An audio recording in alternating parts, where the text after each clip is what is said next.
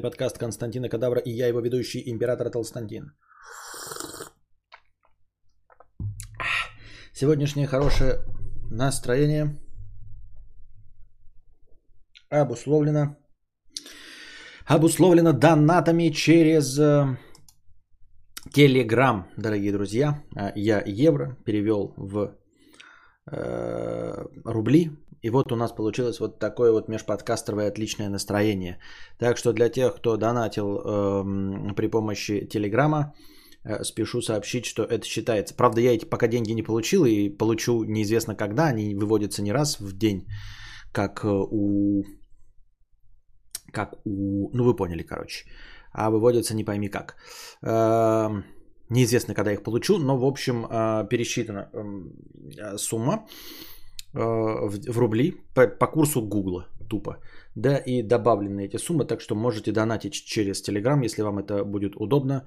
Будем также над этим работать. Сегодня у меня был перенасыщенный день, который не позволил мне поискать никакие повестки дня. Ничего, опять отмазы, отмазы, отмазы. Не, ну серьезно, да, ну мало того, что новостей как бы и так не до хрена. А, во-вторых, еще и не очень а, получилось а,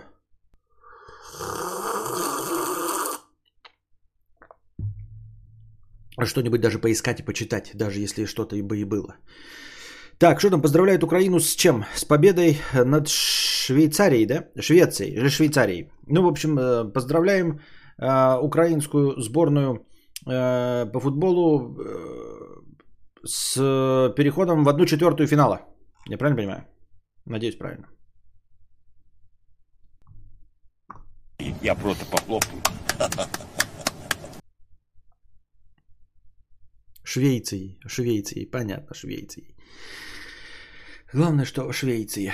Так, эм, пойдем по донатам. А, так, а вот это я читал. А, это я читал вроде. Ладно. Человек под ником прислал сообщение 100 рублей с покрытием комиссии. Недавно посмотрел «Клан Сопрано» и попробовал коктейль Майтай. И везде стал замечать отсылки к этим вещам. При этом э, у меня, при этом я не менял источники потребления информации. Узнав всего две новые вещи, я стал замечать их везде. А сколько всего я еще не знаю, насколько мало я на самом деле понимаю. Это же для этого есть термин. Я, как обычно, его забыл, потому что я забываю все. Вот сейчас вы мне напомните. Постоянная рубрика «Вспомни за кадавра». Победитель, как всегда, получает фирменное «Нихуя». Внимание на чат. Согласно этому наблюдению, имени какого-то, наверное, э, немецкого, ну или вообще э, просто западного ученого или ученых, э, если вы узнаете какой-то термин, вот впервые в жизни слышите его и вам объясняют или вы читаете понятие, то в течение недели вы какое-то определенное количество, не нулевой раз обязательно с этим термином встретитесь. А, в чем примечательность? Сейчас вы напишите, если я надеюсь, как он там, синдром называется или что там. Байдер, Майнхоф. Ну, я не знаю, ну кто, кто это, что это, синдром или что? Как называется? Вот. А, в чем заключается э, нюансик, в чем заключается примечательность? А, в том, что ты, вот, например, живешь 25 лет и до этого никогда ничего не слышал. Парадокс Бадера Майнхофа, эффект Бадера Майнхофа. В общем, э, э, парадокс или эффект, наверное, Бадера Майнхофа заключается в том, что как только вы узнаете какое-то новое понятие, то в течение недели вы обязательно слышите его упоминание. А, для чего для этого вообще придумывать термин? А, потому что э, очень интересно, э, что вы за всю свою жизнь сначала не слышали никогда этот термин, да?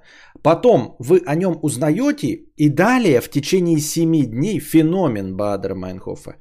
И далее а, в течение недели вы обязательно слышите его употребление – То есть как же так получается, что вы всю жизнь, вне зависимости от того, какой у вас был возраст, 16 вам лет или 54, вы узнаете что-то новое, и обязательно в течение 7 суток после того, как вы узнали, вы слышите применение этого термина. Э, вот. Сами вы феномен. Так что? Я сейчас, бля, всех, бля, перебаню нахуй. Блядь, сейчас вот я зайду, узнаю, так, что это, и всех, у кого, блядь, было неправильно написано нахуй. За то, что, блядь, вы меня заставили гуглить, нихуя загуглить не можете.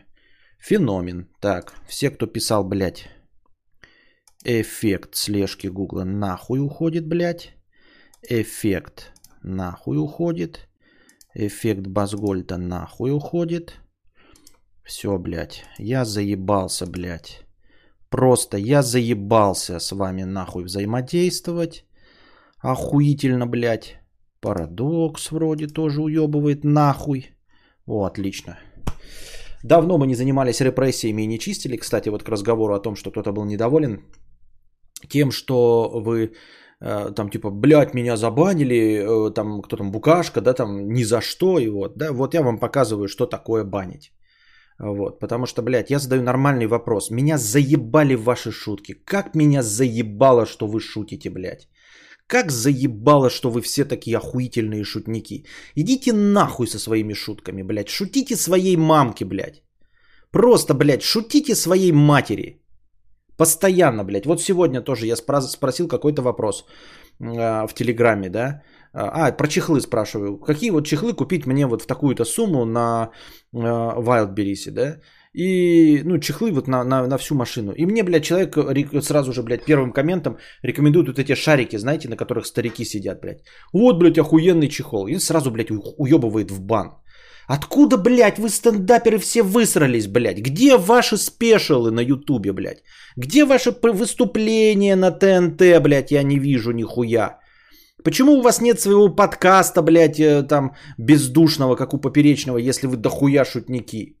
Нахуй вы шутите, блядь? Вот когда человек болеет, вы что, блядь, подскакиваете с... Э, э, с пинц, не с пинцетом, а как его, блядь, с каким-нибудь... Э, как он называется опять, я забыл. Скальпелем, блядь, и начинаете резать человека? Нет, потому что вы не умеете, потому что вы не хирург. Хули вы разеваете пасти, если вы не умеете шутить? Ну хули вы разеваете пасть, если вы не умеете шутить, блядь? Вот машина на дороге сломалась. Вы же не останавливаетесь, не лезете в движок, потому что вы не механик. Да? Идет пожар, вы не останавливаетесь, блядь, и не, не бежите стушить пожар. Но как, блядь, что-то скажешь, так открываются ебаные, блядь, шутники нахуй свои варежки разунули. И дальше мы здесь сидим, блядь, я задаю нормальный вопрос, блядь. Ну посмотрите вы в гугле, чтобы я не тратил на это время. Чтобы я не полыхал. Чтобы у нас шел какой-то... Э, содержательный эфир, да, в котором, ну, я рассказываю свои мысли. Вы сюда пришли, чтобы я рассказывал. Я, конечно, люблю воду, и вы тоже любите воду, блядь. Но вы реально хотите э, слушать шутеечки других дурачков, блядь? Вы хотите тратить время на то, что Константин Кадавр, блядь, задал вопрос простой, да, потому что забыл слово. И вы хотите тратить время на то, чтобы Константин Кадавр, блядь, выяснял, какое из этих слов правильно. Потому что, блядь, ленивые пидорасы настолько, блядь, ленивые, чтобы зайти в Google, но не ленивые, чтобы написать эффект, блядь, парадокс, блядь, еще что-то. Хули ты не ленишься написать, но, блядь, ленишься написать в Гугле это. Не поленился, блядь, написать мне в чате, поленился в гугле. Уебывай в бан. Все. Ну сколько можно, сука, блядь, я задаю простой вопрос. Хочу по побыстрее, чтобы дальше прошло рассуждение.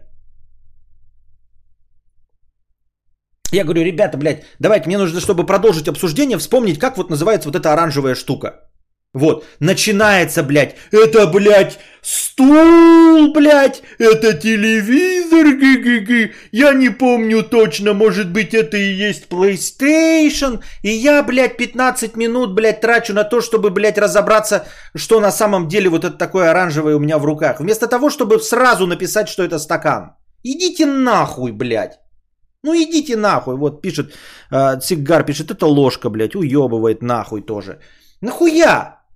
Зачем, блядь? Это что? Вот в чем смысл? Вот я сейчас трачу этого времени. Вместо того, чтобы вот он, блядь, написал Бадер Майнхофа, да? А вот не помню, блядь, эффект это. или, блядь, парадокс, блядь. Ну напиши в гугле, ты вспомнил Бадер Майнхофен, ты такой, ага, спросил, сейчас я напишу в гугле Бадер, так, ага, феномен, все, феномен. Нет, блядь, надо перебирать свой словарный запас. Да кого ебет твой словарный запас, блядь?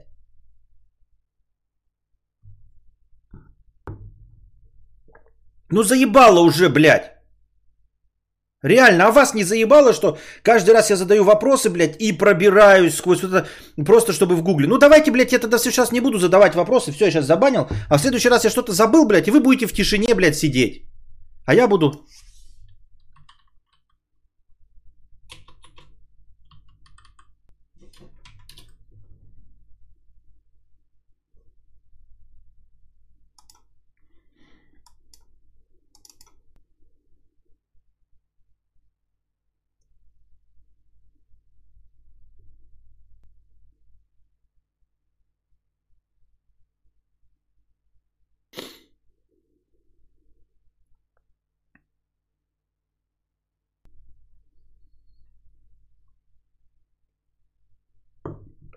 так же интереснее, так же веселее, блядь, вместо того, чтобы мне ответить нормально, да?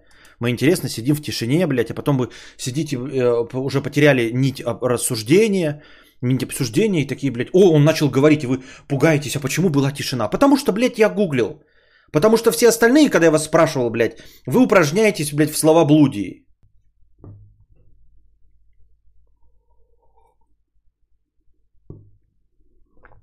Вот. Так.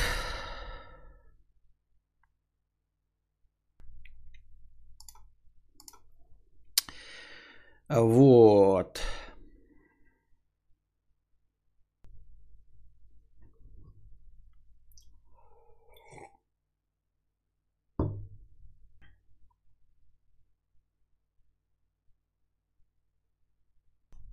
Недавно посмотрел так, клан Сопрано, узнав в него две новые вещи. А, на самом деле, я ничего, например, из клана Сопрано не узнал. Вот. А, и, и никогда не узнал. Ты сейчас нас сказал Майтай, и я все равно не, не узнал. И ты вот говоришь, при этом я не менял источники потребления э, информации. Я не знаю, как это работает. Но вот, то есть, э, честно говоря, новых знаний я получаю очень редко. И редко э, на себе испытывают этот феномен. Бадер Майнхофа. Он, кстати, не в честь ученых назван. Это не ученый Бадер Майнхоф. Это впервые описанный случай в 1994 году. Какая-то газета описала этот, э, э, это когнитивное искажение, когда человек типа э, несколько раз в течение двух дней услышал доселе никогда не упоминавшуюся банду Бадера Майнхофа. Ну, то есть ты живешь как будто вот в своем мане-мирке, а потом хуяк такой, и вдруг за короткий промежуток слышишь от разных людей из разных источников одно и то же. А, с одной стороны, есть здесь парочку таких ну, современных нюансов, скажем так. Мы живем в информационном обществе. Если ты впервые, например, прочитал какой-то термин на пикабу, да, то ничего удивительного, что ты в течение недели его где-то услышишь.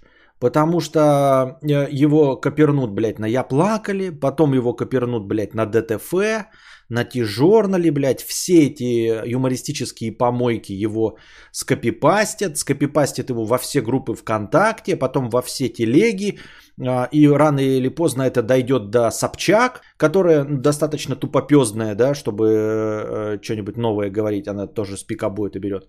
Какой-нибудь Минаев это пизданет и еще какие-нибудь пару блогеров, потому что все это пошло из одного поста на пикабу. То есть это нечестное нечестный феномен, и, и из разных источников ты вот это вот услышал, то, чего раньше не слышал. Нет, на самом деле источник у всего этого один, и вы все вместе, э, все информационное поле одновременно узнали о чем-то. Это очень часто бывает там с каким-нибудь там, ну, например, песня 3 сентября, да, ты его тоже слышишь и на радио, слышишь и все остальное, хотя мем запустили там, я не знаю, в интернете, ну, есть один исходник у этого всего. Настоящий же феномен, когда совсем вот просто ты слышишь что-то не, не трендовое впервые, и потом в течение недели это слышишь, я думаю, что когнитивное искажение это связано с тем, что ты просто, чисто твой мозг работает так, чтобы а, новую нейронную связь подтверждать. Грубо говоря, ты это всегда слышал. Вот тебе нам рассказывают про Flat White, например, да? Э, вы, положим, до того, как я поругался на рецепт Flat White, вы вообще о нем не в курсе дела были. Потом я поругался, вы запомнили, что это такое, что это два капучино, одна часть молока там и все остальное. И вы стали замечать такие, оба в кофейне никогда не было, увидели Flat White. Вдруг услышали, как кто-то заказывает Flat White, хотя никогда э, ну, подумали бы, что никто его не покупает, что это какой-то э, хитрый рецепт. А на самом деле вы этот flat white всегда всю свою жизнь слышали, но это настолько было фоновым шумом, что вы никогда не замечали употребление. Вы вас просто, ну, говорят flat white, ну, что-то на китайском сказали, да и похуй, блядь, что мимо меня сказали какой-то рецепт, мне тоже называют какие-нибудь суши, э, ну, какие-нибудь роллы, которыми я не, не ем, не пользуюсь, я их не запоминаю, да. Пока вот ты тоже ешь эти роллы, ешь, а как какой-то отдельный вид роллов ты не запоминаешь, не читаешь, не, не покупаешь никогда. Пока ты не познакомишься с телкой, которая тебе не скажет, это самые вкусные роллы. И ты такой, оп, себе запомнил. И потом ты видишь, как много людей покупают эти роллы. На самом деле это просто твой мозг подтверждает твои нейронные связи, которые ты сформировал. Он начинает вот искать, как, как собственно, нейросети работают, вот искусственный интеллект. Они ищут похожие элементы. Вот, в том, что уже было. И они проходят один раз какую-то линию, да, запоминают ее, а потом ищут вот похожие паттерны. И также здесь, как только ты по какой-то причине себе в мозг запулил этот паттерн, он у тебя э, добавляется в базу сканирования. То есть вот эти все элементы, которые, они, они всегда были, тебя окружают. Тут у тебя 100 паттернов в голове, грубо говоря, да. И вот твои 100 паттернов совсем вот э, сравниваются. Flat white всегда был. Но ты его себе в голову не закидывал, он просто мелькал, потому что паттернов миллиарды, а у тебя в голове 100. Потом тебе Константин Кадавр сказал, что его любимое кофе это flat white. Ты такой хуяк, паттерн себе запулил, 101. И у тебя в базе стало 101 паттерн. И ты точности так же сканируешь, как и раньше, на слух, визуально, все остальное, но теперь ты еще и отличаешь flat white от всех остальных. Вот и все, вот он в чем и заключается, мне кажется, этот эффект, если по-честному. Но в нашем современном мире выяснить, когда он действительно э, срабатывает вот у тебя ну вот сравнительный вот этот механизм в мозге, э, довольно сложно, потому что мы все живем в одном информационном поле. Когда ты что-то одно слышишь, э, скорее всего, эм, это слышишь не ты один. Это слышат и твои любимые блогеры, и твои любимые певцы, и твои любимые журналисты ртом, и подкастеры. И, естественно, в течение недели интересную вещь кто-нибудь еще несколько раз упомянет. Упомянет. Даже фильм с таким названием есть, из-за него про феномены узнал. Понятно. Учитель просит ученика посчитать красные маки. Ученик просидел день и сказал 10 штук, а учитель спросил, а сколько белых среди них было? Ученик не знает, учитель 3. Всего лишь 3. Это глав... И что? И а, окончания нет. Часто бывает, что это какая-то общеизвестная в узких кругах тема. Вот э, это очень странно. Так я говорю, на самом деле это не имеет значения, насколько это редчайше встречается. А, просто ну, информацией наш современный мир переполнен. Вот я думаю, такого эффекта, видите, он впервые описан был в 1994 году. А, в момент, в общем-то, рассвета, начала рассвета интернета и телевидения, когда у нас 800 каналов, а, полторы тысячи радиостанций, и куча интернета, вот который самый такой рассвет, там, э, веб 1.0, когда у всех были сайты. Просто ты, если в 1800 году каком-нибудь услышал термин, например, там, я не знаю, ну, любой, да, микроскоп, то ты варишься в своей деревне. Ты второй раз слово микроскоп не услышишь в течение года. А живя в 1994 году и позже, мы все живем в перенасыщенном информационном поле. И именно поэтому мы встречаем э, термины. Насколько бы редкий не был термин, но до тебя же он как-то добрался, вот как Мэри пишет, да, что, ну, например, да, какой-нибудь биологический термин тебе, на тебя долетел. Как он до тебя долетел? Где-нибудь ты читал что-нибудь про ковид. А это значит, что кто-то другой его тоже читал, потому что вот ковид всех сейчас биологи интересуют. И, и, и в том же самом информационном поле этот термин будет упоминаться. Вот. И если, говорю, ты бы прочитала эту статью в 1950 году в библиотеке, открыла и прочитала этот термин, то потом никто э, больше эту статью читать не будет э, ближайшие несколько лет. И ты ни по телевизору не услышишь, ни в интернете, нигде. А так как большую часть информации мы черпаем все-таки из интернета и из общедоступных источников – то эти общедоступные источники общедоступны всем. Вот твой товарищ, который тебе произносит какой-то термин, который ты до этого не слышала, он-то его где услышал? Он-то его в общедоступных источниках взял. Или ты его услышал опять-таки у какого-то блогера, а он где взял? Тоже из общедоступных источников. Это раньше ты узнавала что-то новое, придя в библиотеку, блядь, открыв книгу, которую до тебя 8 лет никто не открывал.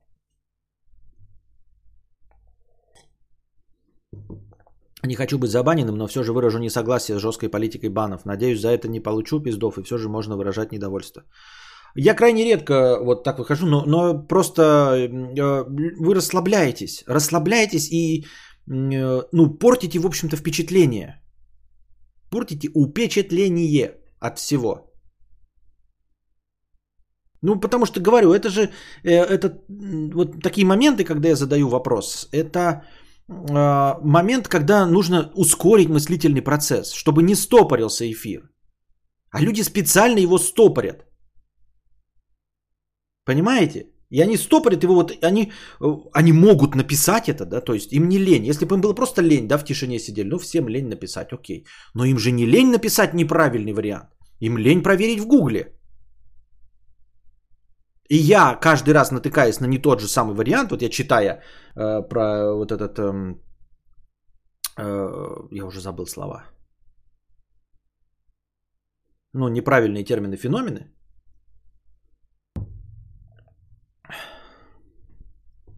Не хотите подпасть под... Тут же легко и просто, ребята. Чтобы не попасть под вот эту вот струю бана, можно было просто, блядь, не писать ничего. Достаточно было ничего не писать. Правильно? Я же говорил. Ну, люди, блядь, на расслабоне. Ну вот вы стоите, блядь, на, вот, вот на, на лекции, вот э, лектор у вас спрашивает, какой там правильный ответ, и ты называешь э, э, неправильный ответ, что тебя два ставит. Ты же не развиваешь пасть, если не знаешь. Если он не вызывает вас пофамильно вот у доски, вот начался, блядь, этот, я не знаю, коллоквиум, семинар или что-то. И стоит учитель, да, и спрашивает, блядь, в каком году умер Александр Третий? Что-то я не помню, чтобы вы пизда, пиздуны, блядь, разевали пасть. Я учился, блядь, 10 лет, и, и у нас были совместные уроки и лекции, и что-то вот такие долбоё... Ну, извините меня. Вот вы же не открывали пасть такие, а, 1900, а, блядь, 53 и другой, блядь, такой, а, 988 просто мне так кажется. Нет, вы не разевали пасть, вы сидели тихо. Здесь я вам задаю вопрос, вам нужно разинуть пасть. Чтобы просто написать неправильный ответ.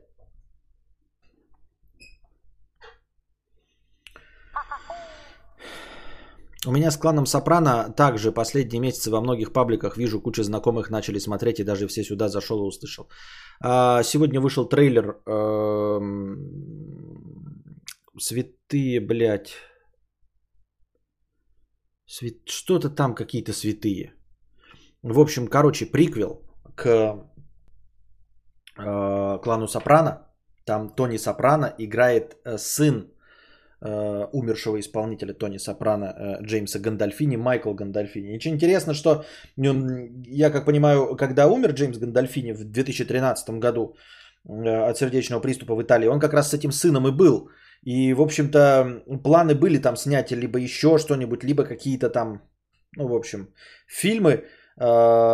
Но, естественно, Тони Сопрано молодого должен был играть кто-то другой а Джеймс Гандальфини появлялся бы во флешбеках. Но столько много времени прошло, что сын Джеймса Гандальфини, Майкл Гандальфини, вырос и решил стать актером, потому что он до этого актером никем не был.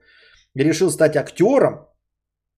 И вот они на этом фоне решили э, снять приквел, где Тони Сопрано молодого играет сын актера Тони Сопрано, который умер в 2013 году. Вот. Э, пара, ну там он не сильно на него похож, конечно, тоже пухлый, да, такой э, здоровый парень. Э, длиннопотлатый это по канону, там несколько раз упоминалось, что в молодости он был длиннопотлатый. Э, и во флешбеках каких-то он тоже появлялся длиннопотлатым. Парочка ужимок, прямо вот отцовских. Ну, то есть их даже в трейлере показали, таких вот ты такой, э, либо актер очень хорошо его, ну, как актер этот сын, э, очень э, хорошо пытается пародировать Тони Сопрано взрослого, либо у них это ну просто семейные какие-то вот такие, знаете, э, ужимки. В общем, узнаваемый. Он будет, в общем, Тони Сопрано с отцом Криса Малтисанти. Э, Дики Малтисанти, в общем, там что-то взаимодействовать. Вроде как э, по одному кадру я там увидел, там будет Рэй Лиотта. Не знаю, кого он там играет. Возможно, отца Тони Сопрано. Потому что он там выглядит как-то болезненно, а насколько мы помним, отец Тони Сопрано э, умер то ли от рака, то ли от чего-то такого чехоточного. И, по-моему, Кори Стол. Кори Стол это такая дешевая лысая версия еще одна, еще одна дешевая лысая версия Тома Харди, да? Мы же знаем же, есть вот это как Маршал Грин, бюджетная версия Тома Харди. И есть еще Кори Стол. Вот сейчас смотрите, да, сейчас давайте всех встанем. Вы их все видели, знаете, да?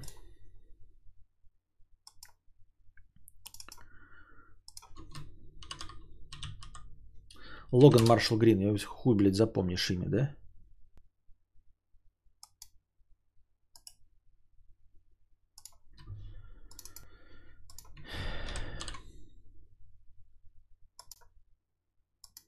Ну вот, вот э, слева Логан Маршал Грин. Вы его видели в фильме.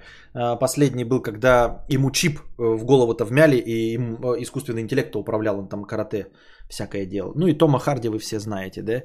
Вот, это всем известно, что они два копии друг друга. И вот мне кажется, Кори Стол, еще один, еще более дешевый вариант, лысеющий вариант тоже этих товарищей двух.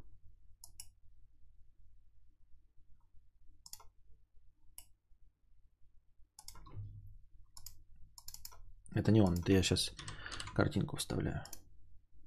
Блять, еще мельче-то не было, блядь. Вот. Но Кори Стол обычно никто не замечает. Это только я со своим мастерством э, заметных ебальников замечаю, что он тоже один из их братьев.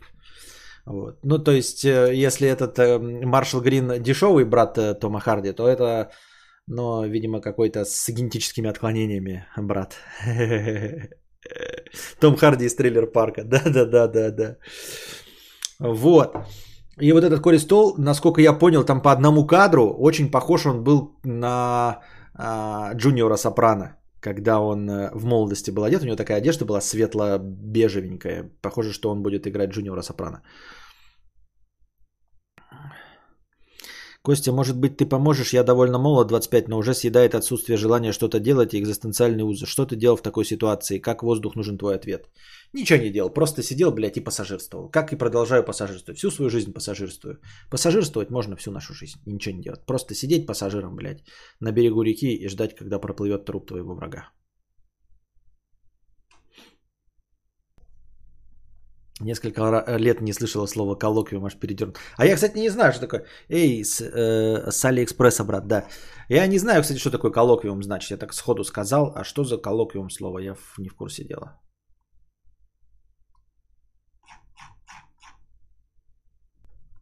Бесплатный, брат. Бонусный. В нагрузку дали. Так, ну и кто, э, блядь, э, вот надо, наверное, на МДБ глянуть, зайти, кто из них где.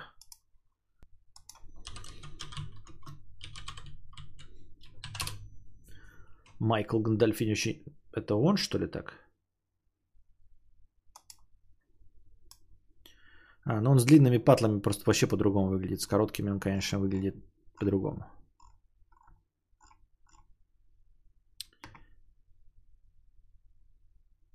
А, святые Ньюарка. Множественные святые Ньюарка. Ебать они, конечно. Я в ахуе. На кинопоиске уже есть, сейчас посмотрим, кто это. Ну, опять сразу выйдет на HBO Max он, конечно. А, у них везде не подписаны никто. А, в Поли Гальтиери есть, блядь. Билли Магнусон какой-то. Билли Магнусон, это же, по-моему, какой-то и Букашкин, по-моему, любимый, нет? Нет?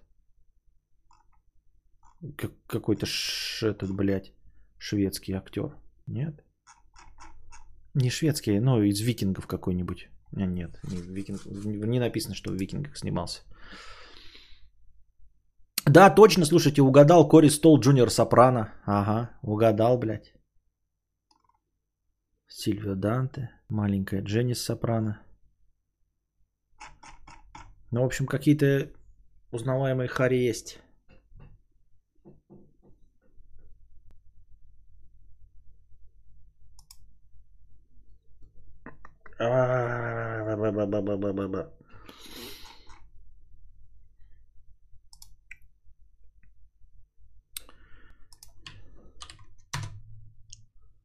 Имдб. Имдб.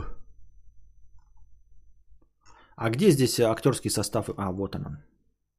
А, ну правильно, Вера Фармига. Это, короче, телка из этого, из э, заклятия. Из заклятия телка. Она будет играть э, мать Тони Сопрано. Пиздец, токсичную женщину. Ебал я в рот ее нахуй. Да, Джуниор Сопрано, Дикки Молтисанти какой-то. Тут, судя по, судя по всему, Тони Сопрано, возможно, и не главный. Сильвио есть. Ну, потому что они были. В общем, остальные пока не обозначены. А, Поли есть. Поли Гальтьери есть. Сильвио есть.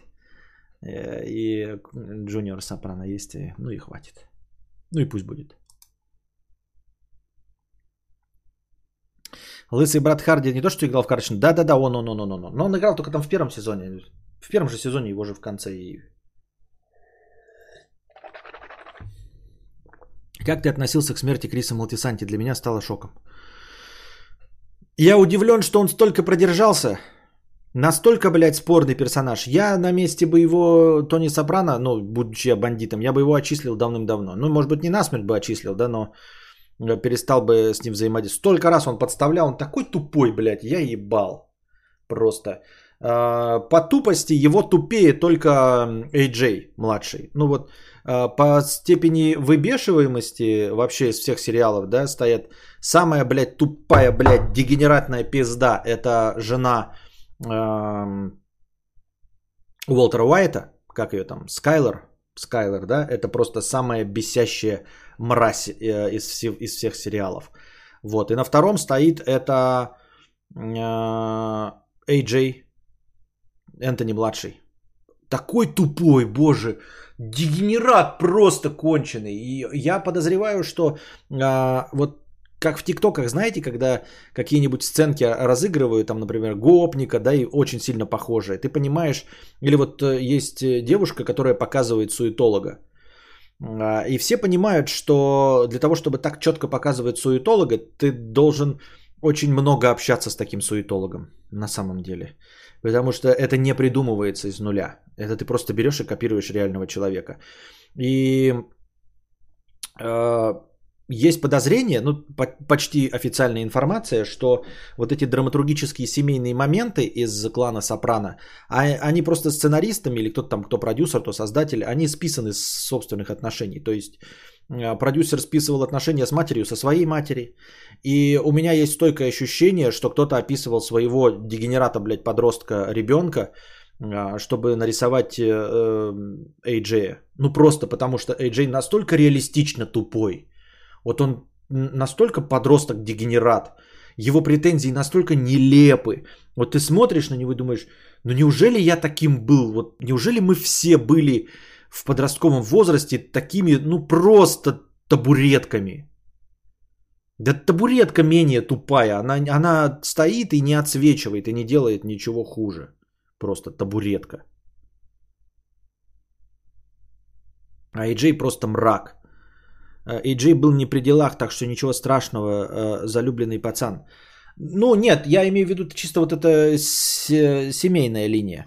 А, то, что с матерью, я имею в виду отношения вот эти, да, которые без бандитской составляющей. Вот. Он прям классический тупой сын, прям классический подросток. То есть э, там в какой-то момент попытались, э, немножечко показали эту, ну, дочь, как ее там забыл, я уже, Мэдоу, да, но она там, в принципе, быстро исправилась, во-первых. Во-вторых, не, не так много ей уделяли внимания. Она довольно быстро превращается тоже в спорного, но взрослого персонажа. А Эй деградирует. Он был 13-летним нормальным пацаном, а потом он просто деградирует и превращается в дегенерата. Есть такое понятие видеогеничный по аналогии с фотогеничностью, типа по фото Гослинг, а по видео Рон Перлман. Ну или наоборот, по фото Кукумбер, а по видео Брэд Питт. Ты спрашиваешь меня? Я не знаю. Ты перечисляешь все звезды. Рон Перлман тоже звезда, и Кукумбер тоже звезда. Они тоже, они все видеогеничны. Да, Кросси туповат, но его, правда, полюбили, полюбил в рамках сериала, в отличие от Эйджея. Кто Кросси? Какой Кросси? Я говорил про Скайлор. Какой, кто такой Кросси? О чем ты? Не очень понимаю. Так, писем пауза небольшая. Пи- Писем прям.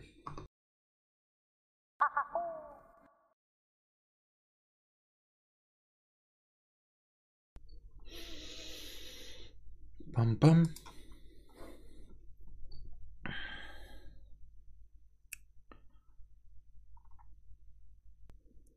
А, Кросси это Кристофер Малтисанти. Ну, и не знаю. Ну, как бы... Дело не в том, что в тупости. Я понимаю, людей много тупых, но типа на месте Тони Сопрано сколько он, блядь, косячил. Ну, в общем-то, он и докосячился.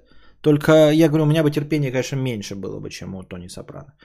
И в реальности, наверное, у Тони Сопрано тоже меньше было бы. Я-то, что, вот я терпилоид, а Тони Сопрано-то босс мафии, который легко и просто решает такие вопросы. А он очень долго терпел Криса. Самый нормальный социальный персонаж это Барбара, младшая сестра Тони. Она в этой гангстерской сфере не варилась, вроде осталась человеком. Да. Так она и не участвует, мы просто знаем о ней, она там пару раз в кадре показывается и все. Вот.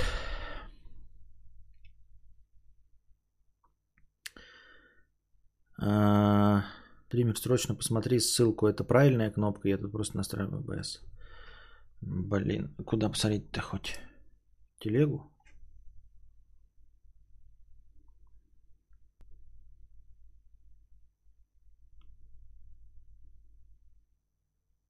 Ну, да, но... Да. Но работать не будет. Работать не будет. А, Потому что... Потому что YouTube э, поменял свой API. Это раньше работало. Сейчас у меня даже вот, блядь, зрители не показываются. Там нужно по-другому делать. Так. Так. В чем концовка, не понял. Ни в чем. Так, э, вот и ждем на HBO Max, в общем-то, полнометражку. Но я думаю, что она будет слабенькой. В общем-то, вроде все создатели те же самые, сценаристы те же от клана Сопрано, еще создатели, э, еще там, э, как это называется, шоураннер тот же самый. Но точности так же, как Эль Камино. Я, кстати, Эль Камино так и не посмотрел. Вы посмотрели Эль Камино? Ну, то есть настолько это не стоящего обсуждения был фильм, что никто не говорит, типа, ой, ты многое пропустил, не посмотрев Эль, Кам... Эль Камино. Это полнометражный фильм про э, этого, я уже забыл, как его зовут, из э, «Во все тяжкие». После того, как он закончился, есть фильм Эль Камино, продолжение полнометражный. И я думаю, что этот будет такой же, слабенький, ни про что, то есть чисто такой фан-сервис, отсылающий к любимым персонажам, не более того. Плюс какое-то мнение насчет э, конца сериала. Все-таки он остался для каждого зрителя индивидуальным. А, Он не остался для каждого зрителя индивидуальным. Он остался в живых. Все. В последнем кадре сериала он остался в живых. Джесси Пинкмана. А, Это все грязные инсинуации. Там нет открытого финала. Ну, то есть, что значит открытый финал? Открытый финал это тебе то, что показали, то и показали. Вот что такое открытый финал. Или там выстрел прозвучал за кадром, или еще что-то. Здесь, ну, просто показали, они едят и все. Этим и закончилось. Больше ничего. В конце сериала, сериал закончился последним кадром, в последнем кадре Тони Сопрано жив. То, что вы рисуете себе какой-то сценарий продолжения, это ваши больные фантазии того, что не снято. Вот когда вы снимете, а, что-то покажете, может быть, кто-то это признает каноном, кто-то не признает каноном, но сериал, он закончился последним кадром. Последнем кадре Тони Сопрано жив. Все. Больше ничего нет.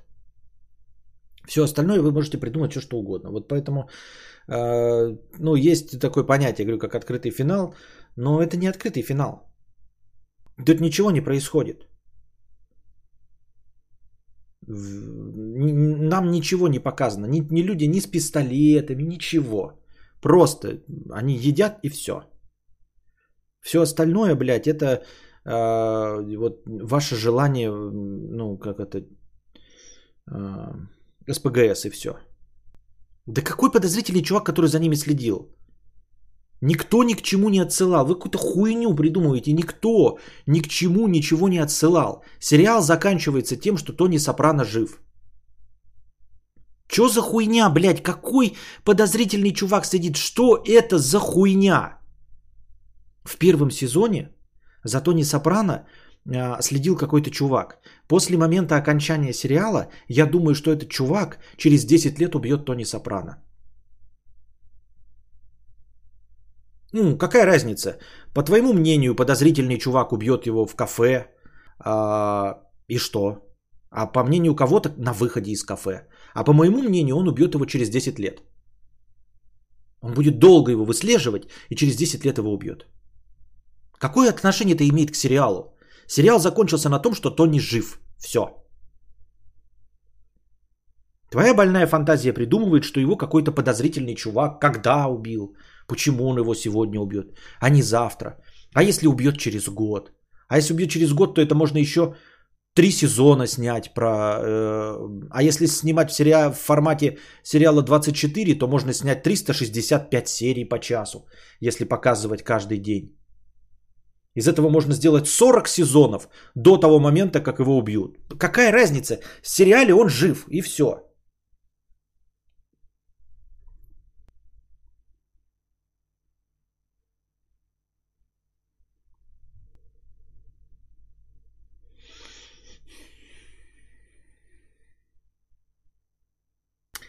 Так. Так. Митрофан 100 рублей. Кам 100, 100, с покрытием комиссии. Спасибо за покрытие комиссии.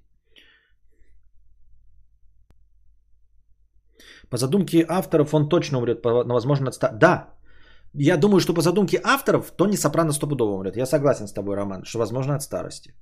А возможно, как и многие другие, эм, там много персонажей, там можно от рака умереть в ДТП.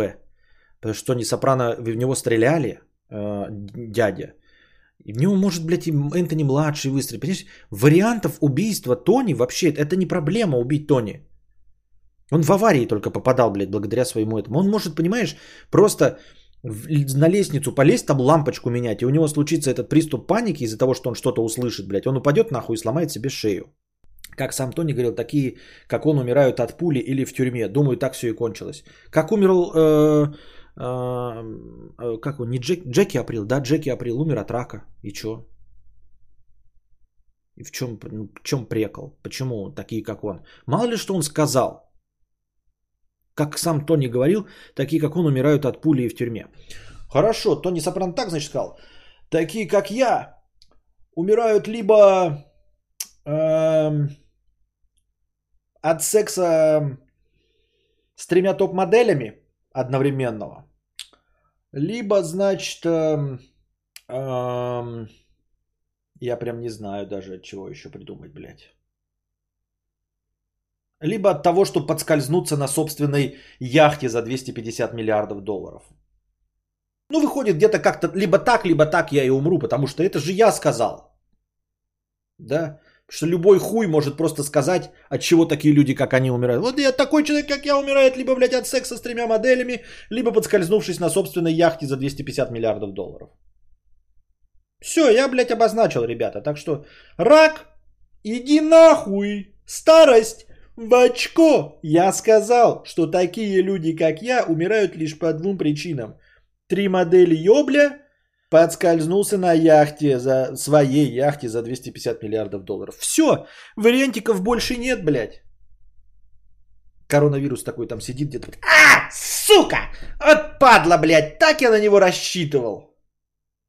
Целая когорта раков сидит, блядь, там простаты, кишки и все остальное.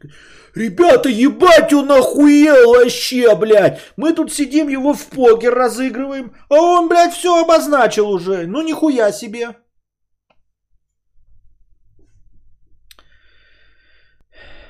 Просто непонятно, зачем тянуть эту сцену. Можно было все быстро усадить за стол.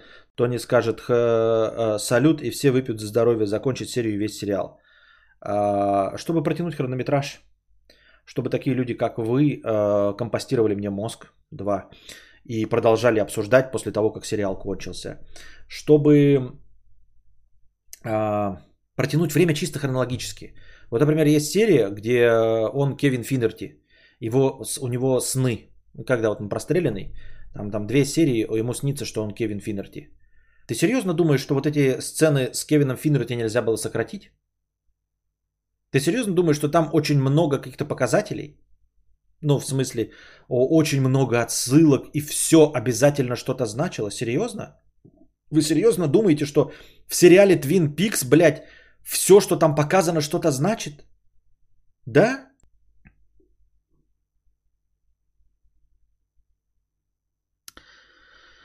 Так.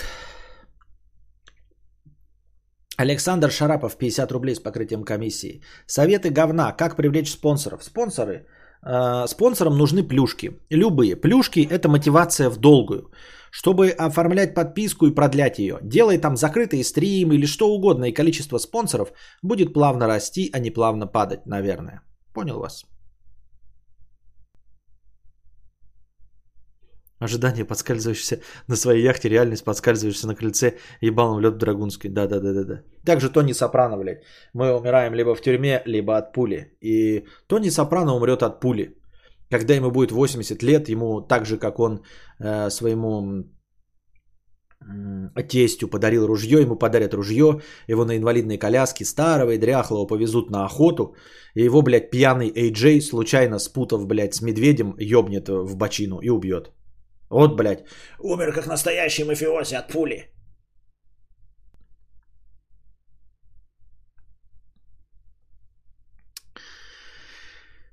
Мишаня, 50 рублей. Как относишься к вакцинации? А дальше идет рассказ личного мнения про вакцинацию.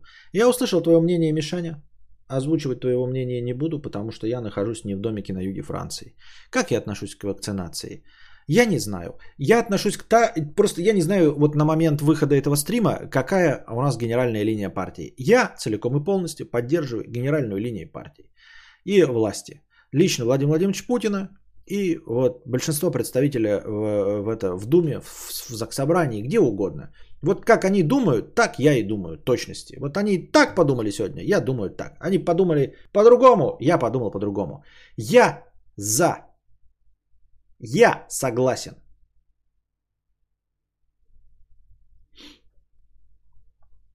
Любитель хорошей погоды. Здравствуй, Константин. Подслушал тут начало. 500 рублей. Спасибо. Э, стрима номер 134 про твое превращение в быдло. И уж очень ты затронул струны моей души. Накатал простынь для обсуждения. Прошу высказать твое мнение по теме. Спасибо. А, сейчас выскажу мнение по теме. Насчет того, что вот я превращаюсь в быдло, вот сегодня у меня опять возникла мысль. А, я хочу носить э, сандали с носками. А, вот. Я был против этого, как любой современный гражданин, пятое десятое. И я знаю, что крашеная проститутка, лесбиянка э, говорит, что сандали с носками тоже можно носить. И я терпеть ненавижу все, что он говорит, но я настолько взрослый, что мне насрано, кто эту мысль озвучил до меня. Вот, ее может там даже Собчак озвучить и Гоблин, мне похуй, да, потому что я э, достаточно старый. Я выбираю то, что мне удобно, даже если это озвучивают конченые дегенераты.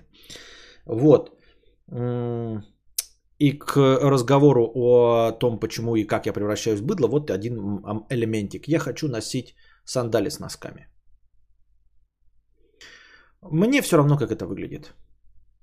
Больше мне соблазнять никого, а, не надо, б, мне не нужно выглядеть каким-то адекватным человеком на улице. Вот на меня будут молодежь пальцем показывать и хохотать. Да ну и что? Мне насрано. На самом деле, э, сколько бы я ни покупал э, разных сандалий, в них постоянно потеют ноги. Все равно. Ну, в любой обуви потеют ноги. Но носки, служащие прокладкой, очень неплохо впитывают этот пот.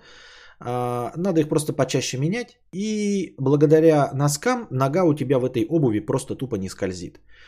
Я сейчас э, ношу сандали хорошие фирмы Колумбия. Вот. Чуть ли не купил какие-то там другие. До этого у меня тоже были я забыл, короче. И там была типа замшевая подошва. Эта замшевая подошва точности также залысилась, э, слезалась, впитала в себя все жиры и поты и стала скользкой. Уж не говоря о каких-нибудь кожах, в которые липнут, и резинах. Вот сейчас у меня какой-то э, современный дерьмантин там на сандалях Колумбия. И все равно я чувствую каждую крошку, я чувствую, как у меня вот э, скользят в запревшие ноги по этому сандалю. И я хочу ходить в носках. Чтобы не скользило, чтобы... Я чувствую, что у меня нос, ну, ноги, ком... ногам комфортно в носках. А на моду мне насрано. Неужели вы думаете, что я стану менее модным, если буду носить сандали в трусы? Ну вот типа сандали в трусы. Ну, серьезно, если я сейчас возьму, блядь, до, до пупа натяну штаны и заправлю туда футболку, я что, от этого стану менее модным? Я уже давным-давно не модный и неинтересный. То есть, понимаете, как э, в старой фразе, невозможно скатиться, если ты находишься на дне. То есть невозможно быть немодным, если, ну, растерять свою моду вдруг, да, и стать немодным, если ты никогда не был модным. Какие очки э, репутации я потеряю, если выйду в носках на сандали?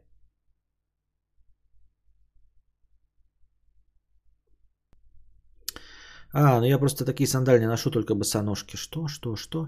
В чем прикол претензий к носкам с сандалиями? У нас в школе 90% так одевались. Тут типа сменка. Ну типа сменка. Ты сегодня Путин... А что, сегодня будет обращение какое-то, да? Буду. Буду, буду. Буду, конечно. Если я буду вспоминать, э, еще какие-то у меня будут элементы, когда я буду превращаться в обывателя, я буду вам рассказывать, почему я превращаюсь в обывателя. Пожилые ноги уже. А эти молодые ноги у тебя, да? Да они у меня всегда так себя вели. То есть это не от того, что стало со временем вдруг неудобно. Я просто осознал, что это всегда было довольно спорненько. И ради чего я стараюсь? Ради чего я стараюсь выглядеть э, как-то, ну как-то мейнстримово, чтобы что? Ну типа я что, известный блогер, вы меня поймаете, сфотографируете, как какую-нибудь там звезду в растянутых штанах. Вот она ходит там вот в платьях, э, какая-нибудь красавица, да, Гальгадот. А здесь она в растянутых трениках, значит, и в проперженной э, футболке. Вот. Я всегда ходил в проперженной футболке. И, ну, даже не ладно, окей, не проперженной футболке. Но вот меня поймали такие, ой, он ходит в растянутых трениках и в проперженной футболке. И вы все-таки приходите, и мы что, отпишетесь от меня из-за этого? Что будет-то?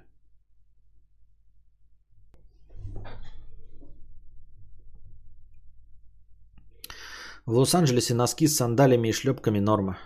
Тем более. Будем ссылаться на Лос-Анджелес. Все так загоняются по одежде, это жесть. Да, да, да, да. Да.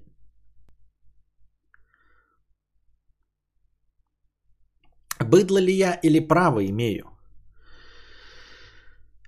Начну с себя. Я молодой человек. Мне 28 лет, и я люблю водить автомобиль. А, ну, дороги я... На дороге я максимально вежлив, но справедлив. Я максимально вежлив, но... Но справедлив. Я максимально вежлив, но справедлив.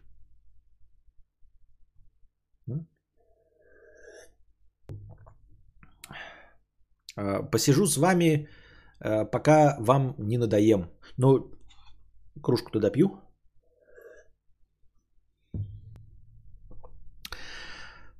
Всегда прошу выезжающую, всегда пропущу выезжающую из двора на главную дорогу машину, остановлюсь, когда кто-то пытается сдать задом с парковки типа елочка и так далее.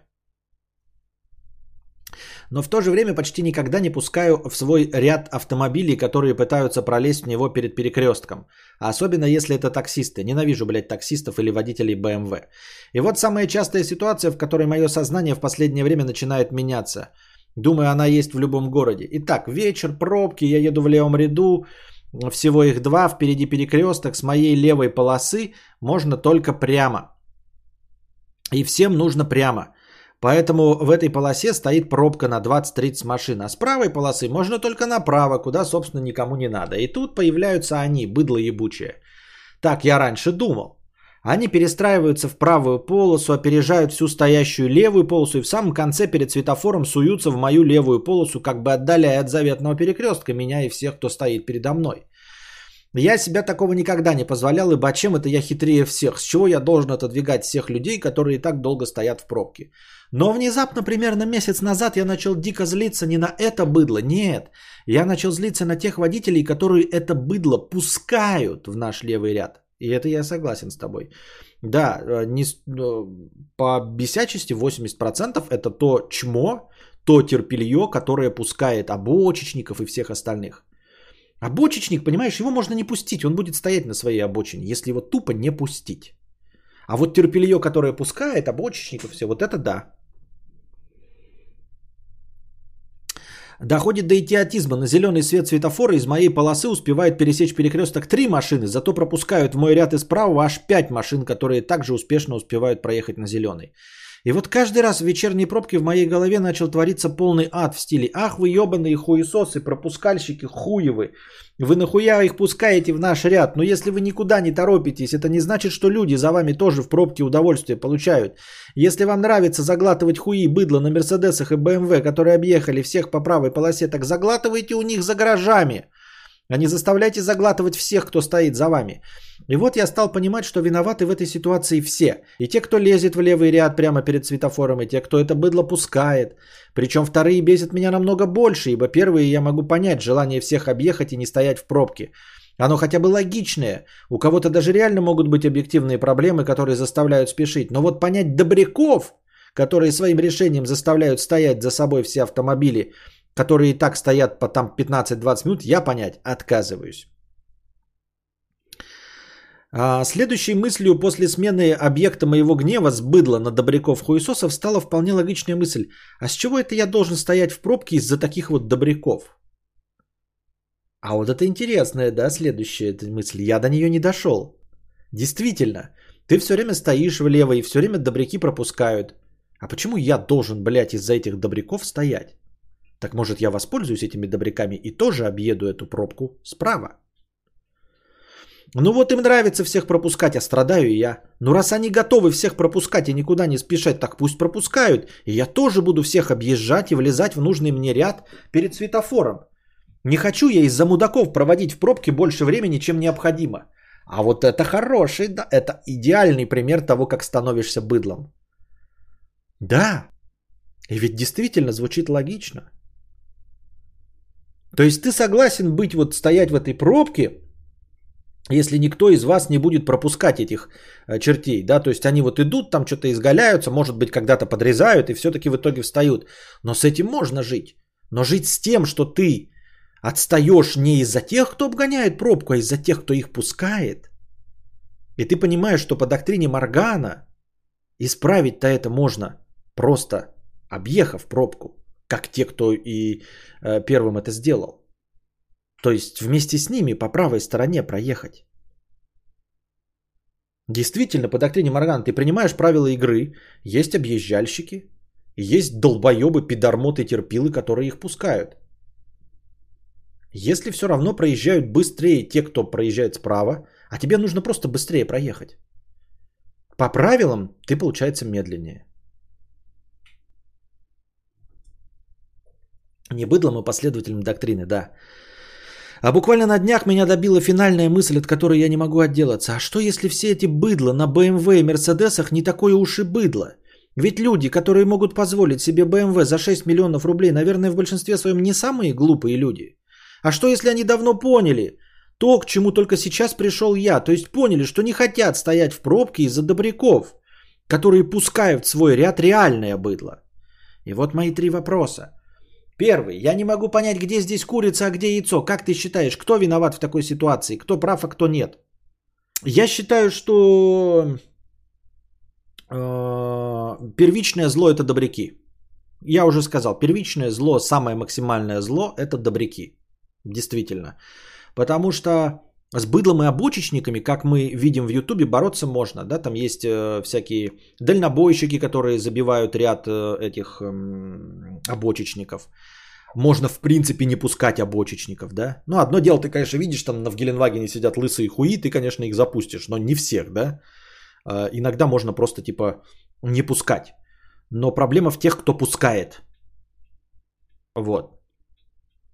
Разделяешь ли ты мое желание стать тем самым быдлом, которое всех объезжает? Разделяю. Полностью тебя понимаю. Более того, я об этом не задумывался. Но потому что я, э, действ... у меня моя доктрина Моргана действует немножко по-другому. Я стараюсь не ездить, когда пробки. Вообще не ездить, когда пробки. То есть тупо, блядь, я же блогер. Я выбираю время, чтобы не ехать в пробки. Я изредка очень попадаю, но это прям совсем уж какие-то вопиющие случаи, когда нужно в конкретный момент куда-то попасть. Во всех остальных случаях я подожду 2 часа до ночи или подожду после утренних пробок до 11-12 и поеду, когда свободно. У нас не настолько большой город, вот, и, и таких вопиющих случаев э, бывает редко, но бывает. Ну, в общем, я стараюсь их избегать другим способом, но если бы мне было необходимо каждый день вот с этим сталкиваться так, как это описываешь ты, то я бы не знаю, как скоро бы я это придумал, но твою мысль я бы взял на вооружение, и я одобряю ее. В целом тебя понимаю, и это действительно звучит логично. Если действительно объезжальщиков во время зеленого света проезжает 5, а из твоего ряда 3, то очевидно нужно стать объезжальщиком. Очевидно, все. Это доктрина Моргана. Это ты принимаешь правила игры, чтобы достичь своего результата. Твой результат проехать быстрее. Если из-за терпил ты не можешь это сделать э, по-человечески, потому что нарушений правил никаких нет. Если ты не можешь это сделать по-человечески, гуманно, то делаешь это так, как нравится терпилам.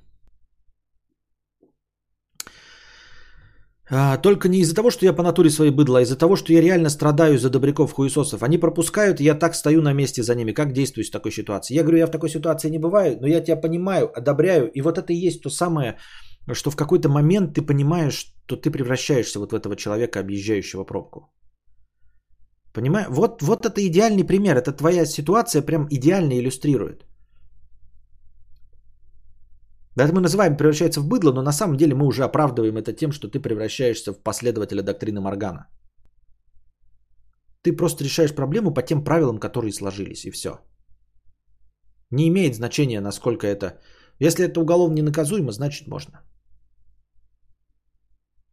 Третий вопрос. Можно ли назвать быдлом человека, который объезжает всех не потому, что он автохам и ему плевать на всех, а потому, что он пришел к тем же выводам, что и я? А это не имеет значения. Это вообще не имеет значения, понимаешь? Какая тебе разница, можно ли назвать быдлом или нет? По доктрине Моргана у тебя есть задача проехать быстрее.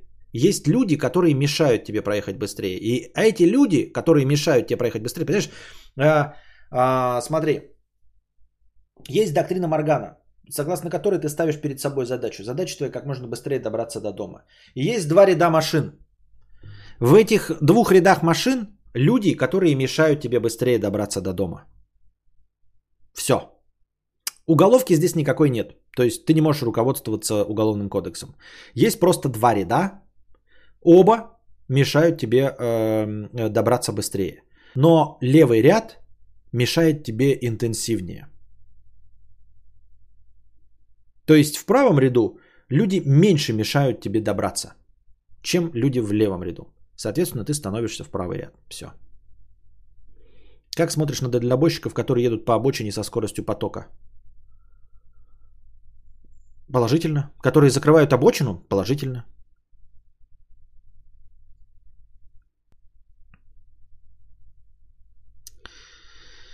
Иными словами, можно ли назвать меня быдлом, если я начну объезжать всех по соседней полосе, но по причине того, что мне просто надоело стоять вечно в пробке из-за пропускальщиков?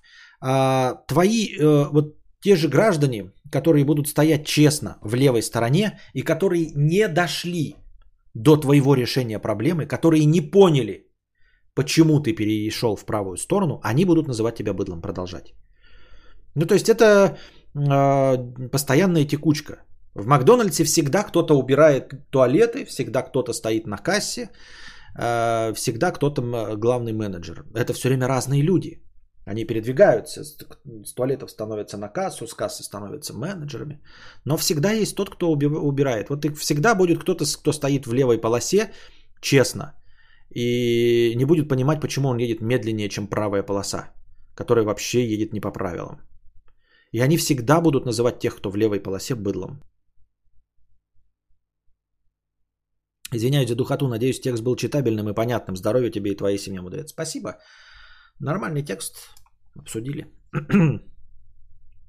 Кадавр, еду по правой полосе из-за огромного количества машин перешел на левую. Показываю поворотник, перестраиваюсь и ускоряюсь. Сзади тян лет 45 сигналит и тычет факами. Что э, движет такими людьми? Агрессия. Машина э, воспринимается людьми, об этом же есть стендап Луиси Кея. Машина воспринимается людьми как некая броня. А люди, как это Луиси Кей обыграл в своем стендапе, зачастую не ведут себя так в реальной жизни, не находясь э, в, в своей повозке, как они ведут себя за рулем автомобиля. То есть в жизни ты приличный человек, который может пропустить бабушку, там, я не знаю, здороваться, там, э, сказать извините, если тебя толкнули. Но за рулем ты превращаешься в берсерка какого-то. Ты чувствуешь какую-то свою безнаказанность. Непонятно из-за чего. Может, ты начинаешь себя ассоциировать со своей многотонной железной машиной, и как бы твое эм, внутреннее я расширяется до границ этого автомобиля, и ты считаешь, что ты и есть этот, этот автомобиль. Вот. Э, люди становятся другими за рулем автомобиля. Все. Я тоже очень вспыльчив. Я просто стараюсь держаться. Я потому что знаю, сколько YouTube не смотрю, как вот всякие вот эти подрезальщики, да, учителя. Я очень много смотрю YouTube. Это я себе такую, знаете, вакцинируюсь, э, прививочку себе делаю. Причем регулярно. Э, в отличие от настоящих прививок, я себе эту прививку э, очень много и регулярно ввожу, чтобы помнить, чтобы помнить все время, что когда ты кого-то учишь на дороге, то очень часто ученики бывают довольно глупыми и учиться не хотят, и они въезжают тебе в зад. Вот. Если ты кого-то э, срезаешь, чтобы научить, он может тебя обогнать и тебя подрезать, выйти, и он будет больше тебя. Если ты кого-то подрежешь и даже решишь с кем-то подраться, то ты можешь выйти и вдруг обнаружить, что эм, оттуда вышел человек больше тебя и гораздо более агрессивно настроен. И не только агрессивно настроен, но он еще и решительнее, чем ты. Я даже вот кидал последний раз видос в телегу об этом. Поэтому и за рулем автомобиля непонятно, кто сидит. Ты смотришь в зеркальце, тебе кажется, что там какое-то чмо сидит, а там оказывается двухметровая дура. Причем эта двухметровая дура драться хочет гораздо больше, чем ты. Ты-то думал, что ты сейчас, блядь, на пальцах все объяснишь, блядь. А тут выходит, он не хочет ничего объяснять. Он хочет тебе ебало сломать. Он тебе ломает ебало.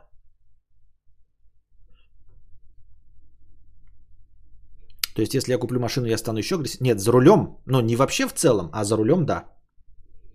Вождение автомобиля это самое, ну, одно из самых стрессовых занятий э, в жизни современного человека. Это полное дерьмо.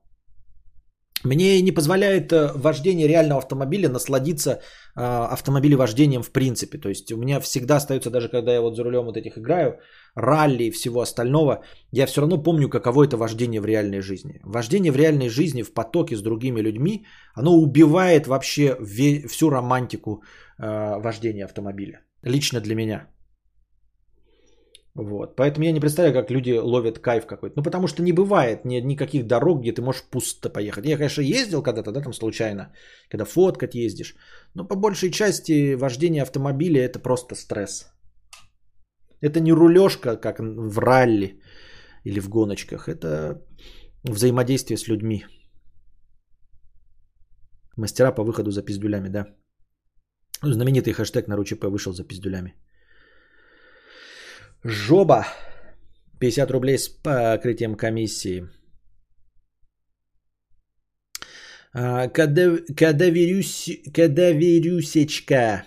Вот уже на протяжении нескольких лет ты успокаиваешь мои нервишки и радуешь беседой. Очень не хочется, чтобы ты опять стал кладменом.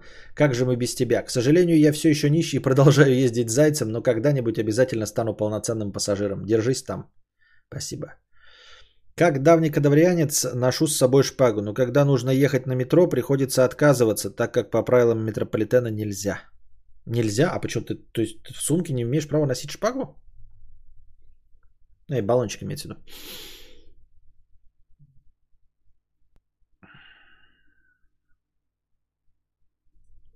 Пять копеек 50 рублей с покрытием комиссии. Э, писька. Содержательно. Писька. Бобрислав Слюнкевич, 500 рублей. Простыня текста. А? Мудрец. Когда я не отвлечен длительными игровыми сессиями на плойке с хорошими друзьями или любимым хобби или поглощением всевозможных вкусняшек, приготовленных мамой, или вполне устраивающей меня работой, я думаю, блин, а когда-то я буду вспоминать это время как самое лучшее. Такие мысли меня посещают уже на протяжении двух лет моей пока не самой длинной жизни. Белая полоса. Не знаю, у меня были белые полосы, но э,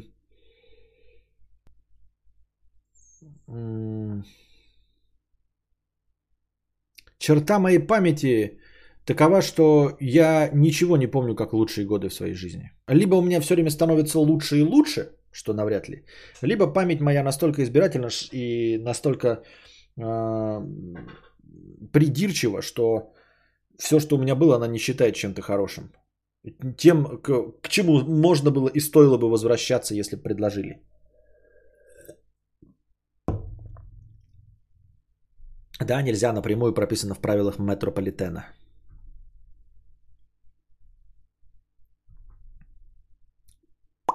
А ведь прелесть в том, что может я так думать и не буду, потому что качество моей жизни может э, и не падать, а только расти. Появлению белой полосы жизни способствовали не только объективные факторы, но и в первую очередь твои стримы с твоими э, наставлениями. Особенно полезными для меня стали, конечно же, доктрина Моргана и совет, данный тобою, который призывает постоянно спрашивать себя, а счастлив ли я? Нет, я такой совет говорил, блядь. Серьезно? Да и просто ты и подписчики меня развлекали. Теперь по остальным пунктам. Возможность задонатить через телегу – бомба.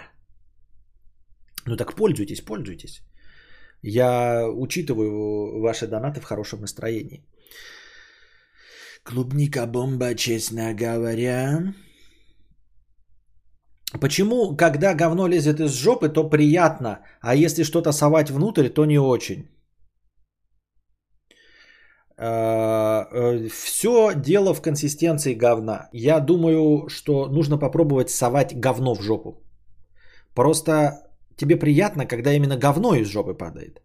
А неприятно, потому что ты суешь в жопу что-то другое, что-то гораздо менее мягкое, гораздо менее теплое, гораздо меньше похожее на говно по консистенции. Поэтому, если ты хочешь получить те же самые ощущения от обратного процесса, то, соответственно, в жопу нужно всовывать говно. Набросок книги про последнего человека на Земле был очень интересным. Спасибо. В чате есть те, кто купил плойку пятую в Украине по предзаказу без предоплаты. Как вас уведомили о поступлении? У меня предзаказы висят во всех магазах почти со дня, как начинались с официальной продажи. Ни звонка. Вот интересно, как у вас это происходит в Украине. Потому что у меня, мне, типа, пришла смс есть ваш, оплатите в течение суток. А, вот, очевидно, что до тебя очередь, по-моему, не дошла еще пока просто-напросто. 5 копеек 50 рублей. А меня хрен забанишь. Будешь стрелять в меня, а попадешь в чат. Ауф! Дмитрий, 50 рублей. Спасибо за твое творчество. Через месяц буду в отпуске. Что посоветуешь посетить? Планирую узнать за неуместное исключение из-за парадокса. Хочу лично получить ответ. Я его получу. Хорошего стрима. Очень люблю твое творчество. Понятно. А...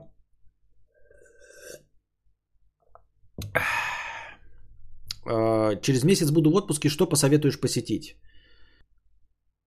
Да, в принципе, есть паблики же. Типа, которые показывают самые интересные вещи в Белгороде. Если ты имеешь в виду Белгород, я не, не понимаю. То, наверное, лучше там посоветоваться. Я же, типа, как местный житель уже не в курсе, э, типа, что стоит посетить. Но самое стандартное музей, диорама, Курская дуга, дуб.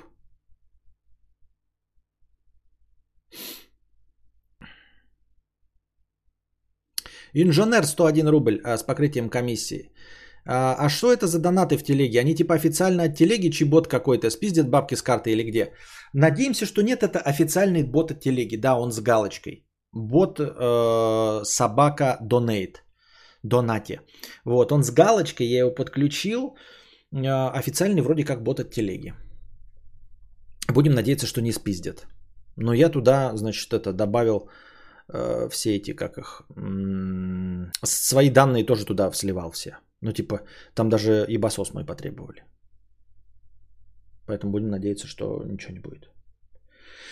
В общем, если вы профукаете, то и я профукаю. Я так думаю, мне так кажется.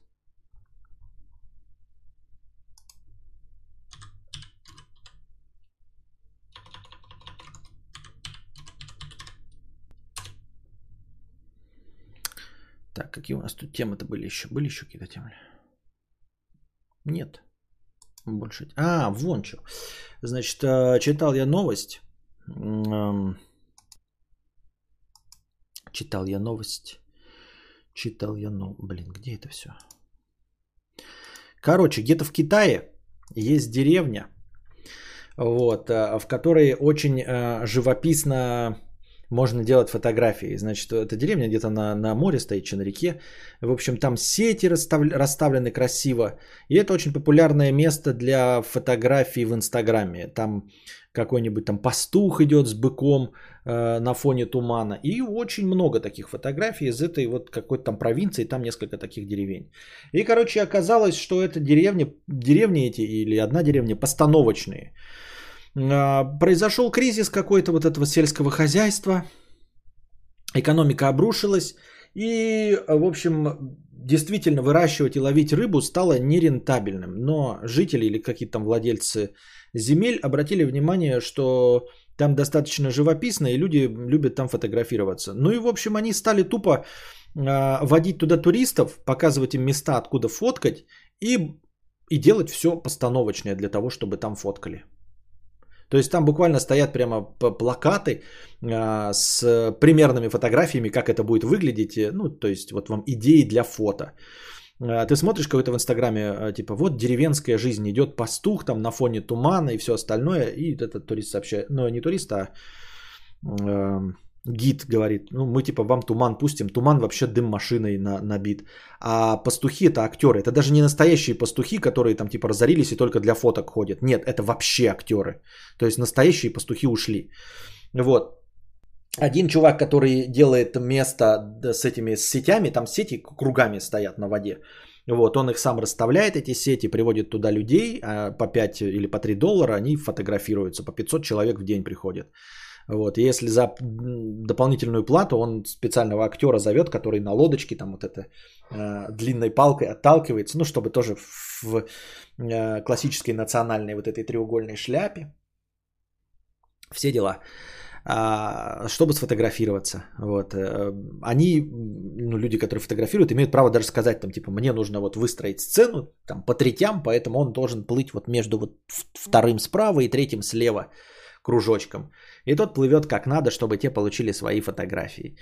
А, естественно, раскрытие вот этой вот э, ситуации не, не всем понравилось. То есть некоторые люди сказали, ну какая разница, фотки получаем и получаем. Некоторые сказали, ну вот это обман не настоящее, э, пятое, десятое. Очень обидно это все. Я почему на эту новость обратил внимание? А, я все-таки придерживаюсь того, что похрену, как это сделано.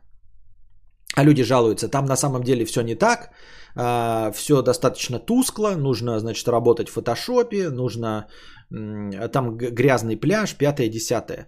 А я такой, какие претензии вообще от вас люди, если сам принцип фотографии это приукрашивание? Фотография это искусство.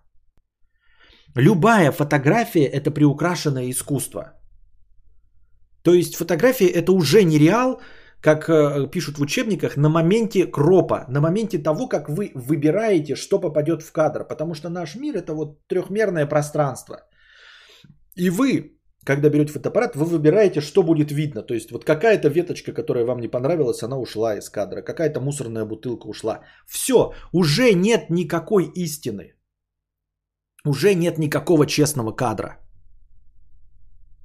Все. Ну, то есть вот на этом начинается ложь э, и лицемерие. И в этом нет никакой проблемы, потому что фотография, как я уже сказал, это искусство. И ты делаешь из ее красивой, чтобы ее смотрели. Дальше уже э, компромисс в зависимости от того, какой ты художник. Хочешь, чтобы там были роботы, добавляешь роботов, там серо-буро-малиновое небо, пятое, десятое, и на это найдется тоже зритель, который будет хлопать в ладоши, какая классная фотография.